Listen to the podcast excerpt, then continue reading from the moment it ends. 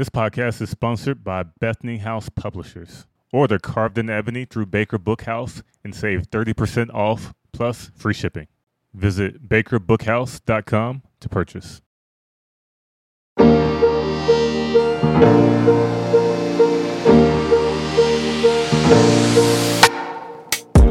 Guys. Welcome to episode two of the Carved in Ebony podcast, where we give you bite sized lessons about the 10 incredible women from Carved in Ebony. I am the author of Carved in Ebony, Jasmine Holmes. The little noises you hear in the background are from my youngest, Jamie Holmes, and we are here with the beautiful, the illustrious, the intelligent, the English, the Ghanaian, and Trinidadian. so many things. Abina, Abina Ansa Ansa right. right. it's good to be here again. it's good to be here with you. I'm really excited to talk to you about today's person because she is an example of someone that I knew absolutely zero about. Oh, that's fun. Like I'm excited. zero before I started learning about her. Nice. We are jumping forward a little bit in time. If we are thinking that last episode we were in the revolutionary era, right now we are at kind of the, you know, America's a toddler. You know, that's how I like to think about it. The ideals are starting to hit the ground. We're, you know, seeing more and more conversation around enslavement, especially because the transatlantic slave trade was closed by the time that we're talking about, uh, r- roughly about 1808 is the ending of the transatlantic slave trade, though it did continue to trickle just a little bit. The illegal trade bit. continued. But Yes. just to situate us a little bit, we're now in what historians call the early republic or antebellum America. So, So who Phillis Wheatley has been about? born. yes. Um, Sojourner Truth has been born. hmm I don't think Harriet Tubman has been born yet. I don't think so. No, no, no. Harriet Tubman has not been born yet. Um, and Elizabeth Freeman is still uh, alive. She's Mm-hmm. she's she's going to die soon. It is 1803, and Mariah Stewart has been born. Ooh, who's Mm-hmm. Mariah Stewart? Mm, Mariah Stewart. now, when we see her name in America, I don't know how it is for you guys, but over Mm-hmm. here, when we see M A R I A, we think Maria. Definitely. Like, like Von same. Trapp. Mm-hmm. But it's Mariah. It's Mariah Stewart. We actually have two Mariahs in this book Mariah Stewart and Mariah Fearing. And everybody mm-hmm. always asks me, uh, like, people just be trying me. They be like, how do you know? How do you know that it's. And it's, it's honestly just because that was how it was pronounced Yeah. it's just it's just how it was there was no maria mm-hmm. in british pronunciation of of that name yet and so even though when we think about mariah we think about it being spelled with an h mariah stewart mariah fearing We have learned. I i had to learn because i was calling her maria for sure and it was Yeah. actually karen ellis was talking about mariah fearing and kept saying mariah mariah mariah and i was like yeah yeah mariah that's what Totally, i that's, totally. that's that's yep so we're gonna flip it around a little bit differently, Abina. And today, why don't you tell us a little bit about today's today's person? context? Give us some context on Mariah Stewart. Why do we know who she is? What who is why is she important? Mariah Stewart is kind of a big deal. She was a renowned abolitionist in the 1830s and a women's rights activist. She really made a point of calling for Black people to resist enslavement. And her contemporaries were Frederick Douglass, Sojourner Truth, Frances Ellen Watkins Harper, who we'll talk about another time. I love Um, her. I, I I love all of them. but because I want to hear mostly from you about why you chose her and what inspires you about her, I'll do my same thing of giving the kind of context of where we're at right now in time. So, right here, we're kind of in the 1830s, is when Mariah is most active. Would you say that's about right? Most of her, what Yeah, she's doing she, is I mean, around she then? only was active for three years. Exactly. She had such a mm-hmm. short career and yet did mm-hmm. so much. So there are a couple things I just wanted to point out. A, when we talk about abolitionism, mm. 1830s style abolitionism has a very particular tone. If you're interested in further reading about the abolitionist movement, I would definitely recommend Manisha Sinha's The Slave's Cause. It's a huge book, but it really goes in depth about all of the different variations of abolitionism. We'll talk about the others later. But what Mariah was really a part of was moral abolitionism. which you'll be you might be surprised you might not have heard them defined different ways but there are different types of abolitionism and the 1830s was really the peak of abolitionism that was founded in a moral objection and a religious objection to enslavement so think about by the time we get to civil war those aren't the same abolitionists necessarily who are active right. in the 1830s and even then we're still kind of in the age of manumission being the main idea. You know, like enslaved people should be set free at the age of 21. We need to do this slowly but surely. This conversation is happening in political spheres, it's happening in abolitionist groups around the nation. But what's really important to understand why it kind of takes off is the rise of the domestic slave trade. Mm-hmm. So, as I mentioned at the beginning of the episode, the transatlantic slave trade closes in 1808. And so, where there was this endless supply of people that you could get from the huge continent, that is suddenly gone. And so, what we see here that is kind of behind the scenes, you're not going to see it in all primary sources. You have to dig a little bit. What you see is the kind of burgeoning of the, the domestic slave trade which is the selling of enslaved people from the upper South. So places like Virginia, the Chesapeake region is kind of the most commonplace to the deep South. So if you've ever heard the phrase, you sold me down the river, that's where this comes from. Enslaved people were bred by their masters. This is where we see when, if you've ever heard about families being separated, children being sold south, those kind of things, this kind of splitting and severing of the Black family is really at its peak in this time because people are able to really make bank on the slave trade within the states of America because the transatlantic slave trade is closed. So I think to really understand the abolitionist conversation that's happening at this time and the contributions of Mariah, we have to really understand what was happening. Auction blocks are everywhere. People are making thousands upon thousands upon thousands. I think roughly in 1835, 1836, we're talking like anything from $232 right through to a thousand in terms of pricing, which I should look up what that is in today's money. But in the 1830s, that's thousands of dollars. So enslaved property is incredibly valuable. And it's booming. People are making money. The credit system is booming in America. Capital is growing in America. Cotton is king. All those things are kind of going into the conversation alongside fugitives running north and joining abolitionist circles and having these conversations with the likes of Mariah Stewart. Tell us a bit more about her and why you chose her. So, Mariah Stewart was born free actually in I believe Connecticut. By the time in Connecticut was one of those states where, as you said, there was gradual emancipation. Mm-hmm. Um, so by the time Mariah was born, people were no longer being born into slavery in Connecticut, and the people who were enslaved in Connecticut were being freed around the age of 21. And so Mariah's parents had been enslaved. She was not born enslaved. She was, however, an indentured servant. Mm. And so I think it's really important to talk about the difference between slavery and indentured servitude because yeah. people get very confused. And so oftentimes, you know, you'll hear people talk about white slavery and Irish slavery. Mm-hmm. That was indentured servitude. And make no mistake, there were incredible abuses carried out. Absolutely. In indentured servitude because similar to slavery, there was very little legal recourse for people who were indentured servants. However, there was still more legal recourse for them than there was for enslaved people.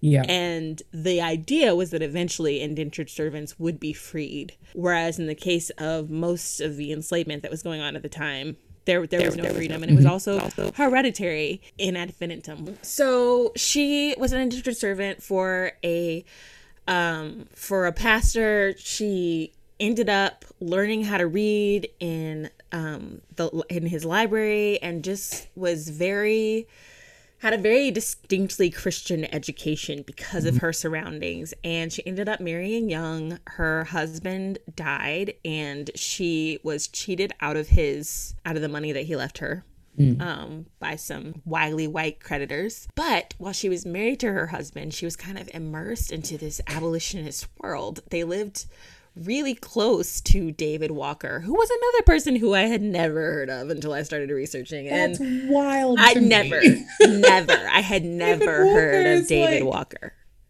That's cr- I, I just assumed he would be somebody that everybody learned about and like controversial figure over here. I maybe I they really did. did. I, I didn't. Maybe they did. Maybe other people sure. did. But I Wild. didn't. Yes, yes. And I so David him. Walker, I read his appeal this year and was like, oh, so oh, so okay, cool. Just changed my life. That's fine. Um, no big deal. And truly, like David Walker, the thing that makes him so electric is that he spoke about slavery like a prophet telling Israel that God is coming for God is coming for you. And the specific way that he spoke about slavery is actually a speaking technique, preaching technique called the African American Jeremiad. And it's yep. named after the prophet Jeremiah. Um, I have an appendix in the back of my book about the African American Jeremiad, and because it's really important. It's it's the way that Maria Stewart was kind of spoke. It's the mm-hmm. way that mm-hmm. Frances Ellen Watkins Harper spoke. It's the way that Sarah Mapps Douglas spoke. It's the way that Sarah G. Stanley wrote. Like it was a very distinctive Martin Luther King, okay, Malcolm X, um, yep. even James Baldwin, who came, you know, who was speaking a lot longer. There, mm-hmm. there is a certain tone and tenor of you have not lived up to the promises that you have made, and God is not going to be mocked. He sees. Yeah. And Maria Stewart was a really big fan of David Walker and kind of she she described listening to him as like watching lightning strike. It was incredible mm. to her, which I get it. Mm-hmm. Same, same sis. So for three years, she went around speaking. She has three or four really important speeches that are still recorded now. She had a three year speaking career. She was the first woman in America to speak to mixed, like black, white, male, female crowds. Yeah. Which is incredible, especially for the time period that she was speaking. 100%. And she also wrote for The Liberator, which was funded by James Forten, who will become really important to us later on. Later so on. she's here. She's she's here in the north with all of these incredible black minds, and she's speaking her mind. She only does mm-hmm. it for three mm-hmm. years, and then she retires and she becomes a teacher and we really don't hear from her again until right before the end of her life. She gets a pension because her husband fought in the War of 1812 and she uses mm. that pension to publish her writings. Ah, she is incredible. I think, especially. Especially understanding um, something that I find that I deal with in the university classroom a lot with my students is this kind of notion that the entire North was abolitionist. Oh, it's not mm-hmm. the case. um, that it's not the case at all, especially at this point, because it is this moral kind of objection. We're not talking yep. about free soil movement that will come up in the 50s, like any of that. It is exclusively about the section of the population that has a moral complaint about enslavement that see it as in the way that David Walker does. These are radicals. So we're talking about like 1% of yeah. a 1%, you know, yeah. like it's a really, really small population that are experiencing violence as well because of what they believe in. For example, um, a name that some people might have heard of, I know that I did back in the UK, Elijah Parish Lovejoy. Do you know who that is, Jasmine? Mm, vaguely. Yeah. So he was an editor of a Presbyterian weekly newspaper mm-hmm. in St. Louis, and he used it to condemn slavery as sinful, as a sinful institution. And in 1837, his printing press was burned to the ground, and he died trying to defend his printing press and it was burned to the ground by pro slavery advocates. Mm-hmm. So this isn't just a one sided conversation with, you know, abolitionists shouting into the wind. There are people and a majority who really fiercely oppose abolition. So for, for Maria Stewart to not just be an abolitionist, but to be a Black woman abolitionist, to dedicate her time to going to mixed audiences to talk in front of both Black and white people is huge when we understand the violence and the rampant pro slavery ideology that was circulating the nation at the same time. Because she's messing with dollars and cents. Yeah. I mean, it. You can think what you want until you mess with people's money. yes. Yeah. Slavery is lucrative, especially mm-hmm. for a fledgling nation that's mm-hmm. going. How? How does a nation that just got here become one of the richest, the richest nations in the world? Your debts are paid because you don't pay for labor in the words of Alexander Hamilton in Hamilton.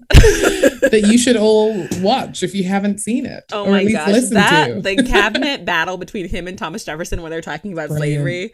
He's like, "Really? Really?" He's like, "Yeah, Virginia's debts are all paid." And Hamilton's like, "I wonder why." how, how could you manage that? How could how could your debts be paid?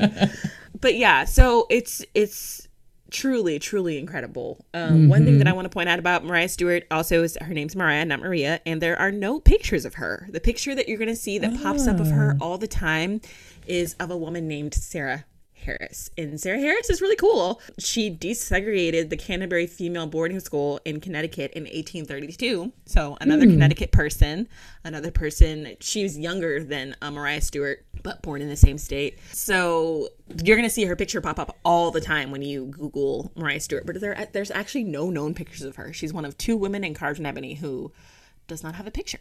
Mm-hmm. Interesting. Yep, I wonder why she pops up instead. Curious. I know, right? I think the same thing happens with Nannie Helen Burroughs and the person we're going to be talking about next time, Sarah Mapps Douglas. Nannie Helen Burroughs pictures pop up for Sarah Mapps Douglas all the time, and there's only one known picture of Douglas. Same as last time. I might go first, but what I did want to say about Mariah is, you know, she had a, a career that was three years long, specifically in activism, so short, and went on to do other things. But just the fire in her words and the fire of conviction. Mm-hmm. I just it's it's a similar reason as to why I love a character like John Brown. I'm like, I think we really fear being fierce about things. Yes. Um being fierce about evil, being fierce about injustice. I think we have kind of been taught to make peace with it. I think especially as black people, it's yes. it's there's only so much we can fight all the time. So we have to find a way to find peace and move through things. But I just was really challenged by her to, you know, ask, what am I fiery about? What am I willing to get fiery about? What am I, where am I complacent where I shouldn't be complacent for myself and for others in terms of advocating for others? Where do I just let things slide? That's something that I really hope people kind of ask themselves as they read this. Yeah. Uh, I think I would echo that. And I would also just say that the shortness of her career, you know, burnout is real.